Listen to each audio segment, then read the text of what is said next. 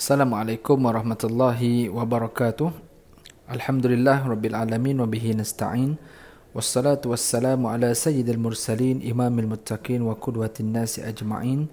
Sayyidina Muhammad wa ala alihi wa sahbihi ajma'in.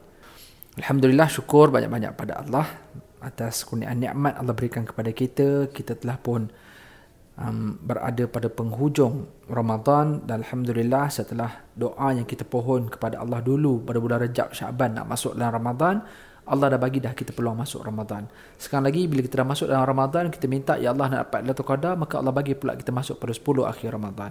Justru tuan-tuan syukur banyak-banyak pada Allah. Allah masih teruskan kita berada dalam bulan Ramadan maknanya ada lagi beberapa baki hari yang Allah nak beri kebaikan kepada kita, Allah nak ampun dosa kita, Allah nak jawab segala doa kita dan seumpamanya.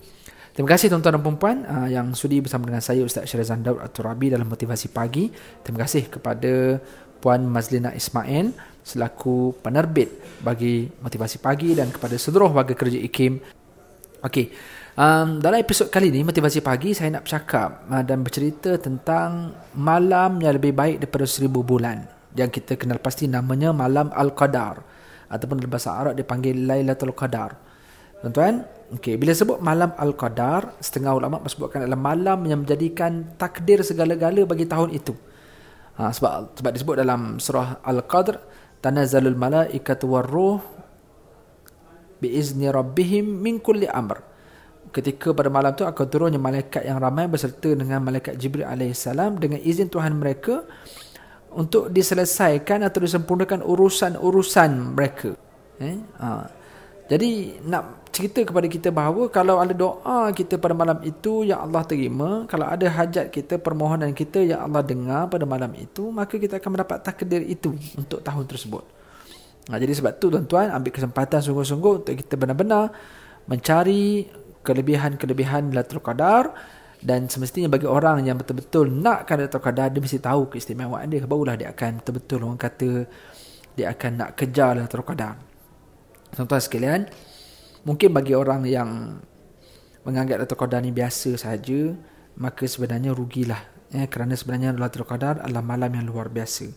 Satu, kerana malam itu diturunkan Al-Quran. Jadi kalau Al-Quran itu luar biasa, ia tidak akan diturunkan melainkan pada masa atau tempat yang mulia. Tuan-tuan. Ya, sebab itu turun uh, pada bulan Ramadan. Syahr Ramadan lazi unzila fil Quran turun pula pada malam al-qadar inna anzalnahu fi lailatul qadar. Kami turunkan al-Quran pada malam al-qadar. Turun pula dekat mana? Dekat Mekah. Kan di Jabal Nur di Gua Hira tu. Turun pula kepada siapa? Kepada Nabi Muhammad. Semuanya yang teragung yang terindah. Quran itu teragung. Turun pada bulan yang agung. Turun pula pada malam yang agung al-qadar. Diturunkan pula kepada manusia yang paling agung iaitu pada Muhammad. Tempat yang agung namanya tanah suci Mekah diturunkan pula kepada umat yang terbaik iaitu umat Nabi Muhammad sallallahu alaihi wasallam. Jadi tuan-tuan, maka sebab itu Qadar dia sangat istimewa sebab Allah pilih malam itu diturunkan Al-Quran. Yang kedua kenapa dia istimewa sebab dia lebih baik pada seribu bulan, bukan menyamai seribu bulan, lebih baik khairun min alfi syahr. Kalau ada yang buat perbandingan kata kalau kita beribadat malam tu ibarat 83 tahun. Dia bukan ibarat 83. Ibarat lebih 83 tahun.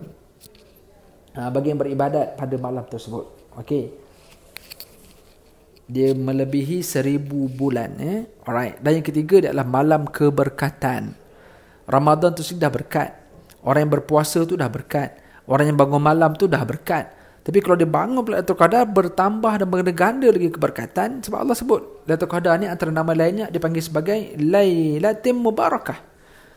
Dalam surah Ad-Dukhan kalau tak silap saya ayat yang ketiga inna anzalnahu fi lailatin mubarakah inna kunna munzarin Inna kunna munzirin disebut dalam ayat sungguhnya kami menurunkan Al-Quran pada satu malam yang diberkati dan sesungguhnya kamilah yang memberi peringatan. Okey, Suratul Qadar adalah malam keberkatan. Antara lainnya kenapa istimewa Suratul Qadar? Sebab turunnya Jibril dan para malaikat yang ramai. Okay, maknanya Jibril ni kalau kita tahu dia turun untuk bertemu dengan Nabi. Bila Nabi dah wafat, takkan Jibril datang jumpa kita. Malaikat-malaikat biasa dah datang jumpa kita. Tapi oleh kerana Datuk Qadar ni sangat istimewa, maka Jibril sanggup mencemaduli untuk turun uh, bertemu dengan kita. Allah sebut tanazzalul malaikati waruh. Ruh tu gelaran bagi malaikat Jibril. Dia turun dengan angkatan yang sangat besar, penuh gilang gemilang dengan para malaikat yang ramai nak memberi taufik, nak memberi hidayah kepada orang yang berpuasa, orang yang mendirikan, yang, memba- yang me- me- apa, membangunkan dirinya pada malam Al-Qadar, maka kita akan, orang kata apa, kita ada appointment, kita ada temu janji dengan malaikat Jibril dan para malaikat. Tuan-tuan takkan tak nak jumpa dengan malaikat Jibril. Okay? Ha, yang di Tuan Agong tiba-tiba sanggup macam Maduli nak datang jumpa kita, kita tak nak pergi jumpa dia. Oh, pelik tu. Kalau dapat jumpa yang di Tuan Agong kan seronok macam benda dia boleh bagi kita. Ini yang nak turun ni malaikat Jibril tuan-tuan. Okey, lagi confirm tu. Tanah zalul malaikat waruh. Mana setiap tahun malaikat Jibril akan turun ni. Ha, biizni rabbihim dengan izin Tuhan mereka. Satu lagi sekalian, antara lainnya Lailatul Qadar itu adalah malam kesejahteraan. Maknanya keutamaan pada malam tu sebab apa? Sebab Allah sebut salamun hiya hatta matla'il fajar. Sejahteralah malam yang penuh berkat itu hinggalah terbit fajar. Maksudnya siapa yang hidup pada malam tu memang akan sejahtera, memang akan dapat keselamatan. Berarti kalau dia susah Allah akan mudahkan dia. Kalau dia sempit Allah akan luaskan hidup dia. Kalau dia ada hajat Allah akan tunaikan hajat. Sebab apa? Sebab dia sejahtera. Ha, sepatutnya siapa yang menghidupkan malam itu dia tidak akan dapat keburukan. Kenapa? Kerana dia dapat salamun kesejahteraan pada malam tu.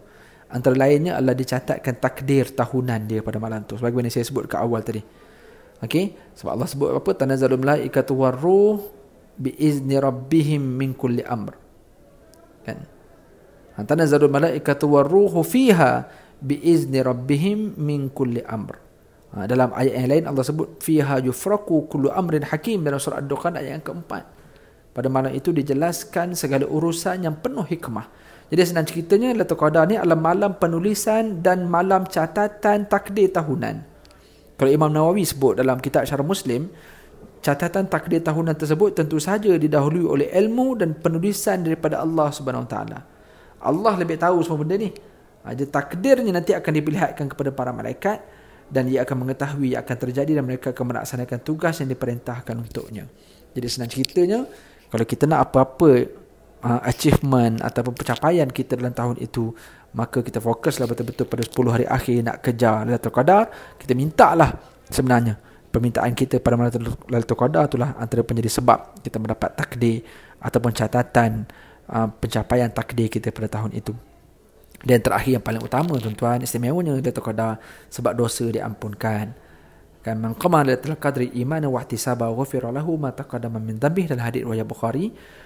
Bagaimana Abu Hurairah sebut Nabi SAW bersabda siapa yang benar-benar melaksanakan yang menghidupkan Lailatul Qadar sama ada dengan solat, dengan ibadat, tahajud, qiyam, baca Quran, zikir atau apa sahaja perkara dengan penuh keimanan dan wahtisaba mengharapkan pahala daripada Allah maka dosanya telah lalu akan diampunkan oleh Allah Subhanahu wa taala. Ihtisab ni maksudnya benar-benar mengharapkan pahala, benar-benar mengharapkan redha. Mana buat dengan seikhlas hati bukan kerana ikut-ikut orang, tak. Benar-benar dia sanggup bangun walaupun dia mengantuk, walaupun dia letih. Dia sanggup nak meraih keistimewaan Lailatul Qadar itu Maka dia sanggup bangun sebenarnya siapa yang sanggup bangun sebenarnya pada malam-malam akhir Ramadan ni sebenarnya memang Allah nak bagi dekat dia.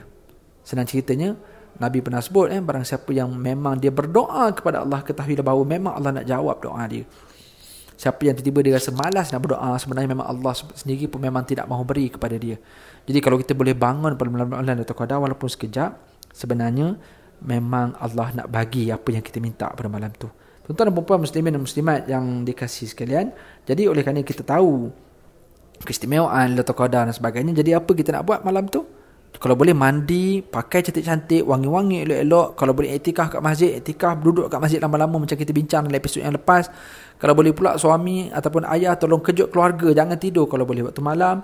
Kemudiannya beruzlah dalam erti kata tidak um, bersama dengan pasangan. Sebab Nabi SAW dalam hadis, Nabi akan mengetatkan ikatan kain Nabi.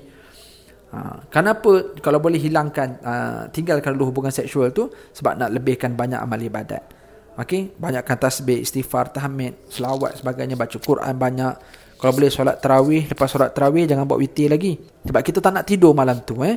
Kalau boleh 10 akhir ni tak payah tidur malam. Ha, kita tarawih dulu, lepas tu kita tengah malam buat tahajud.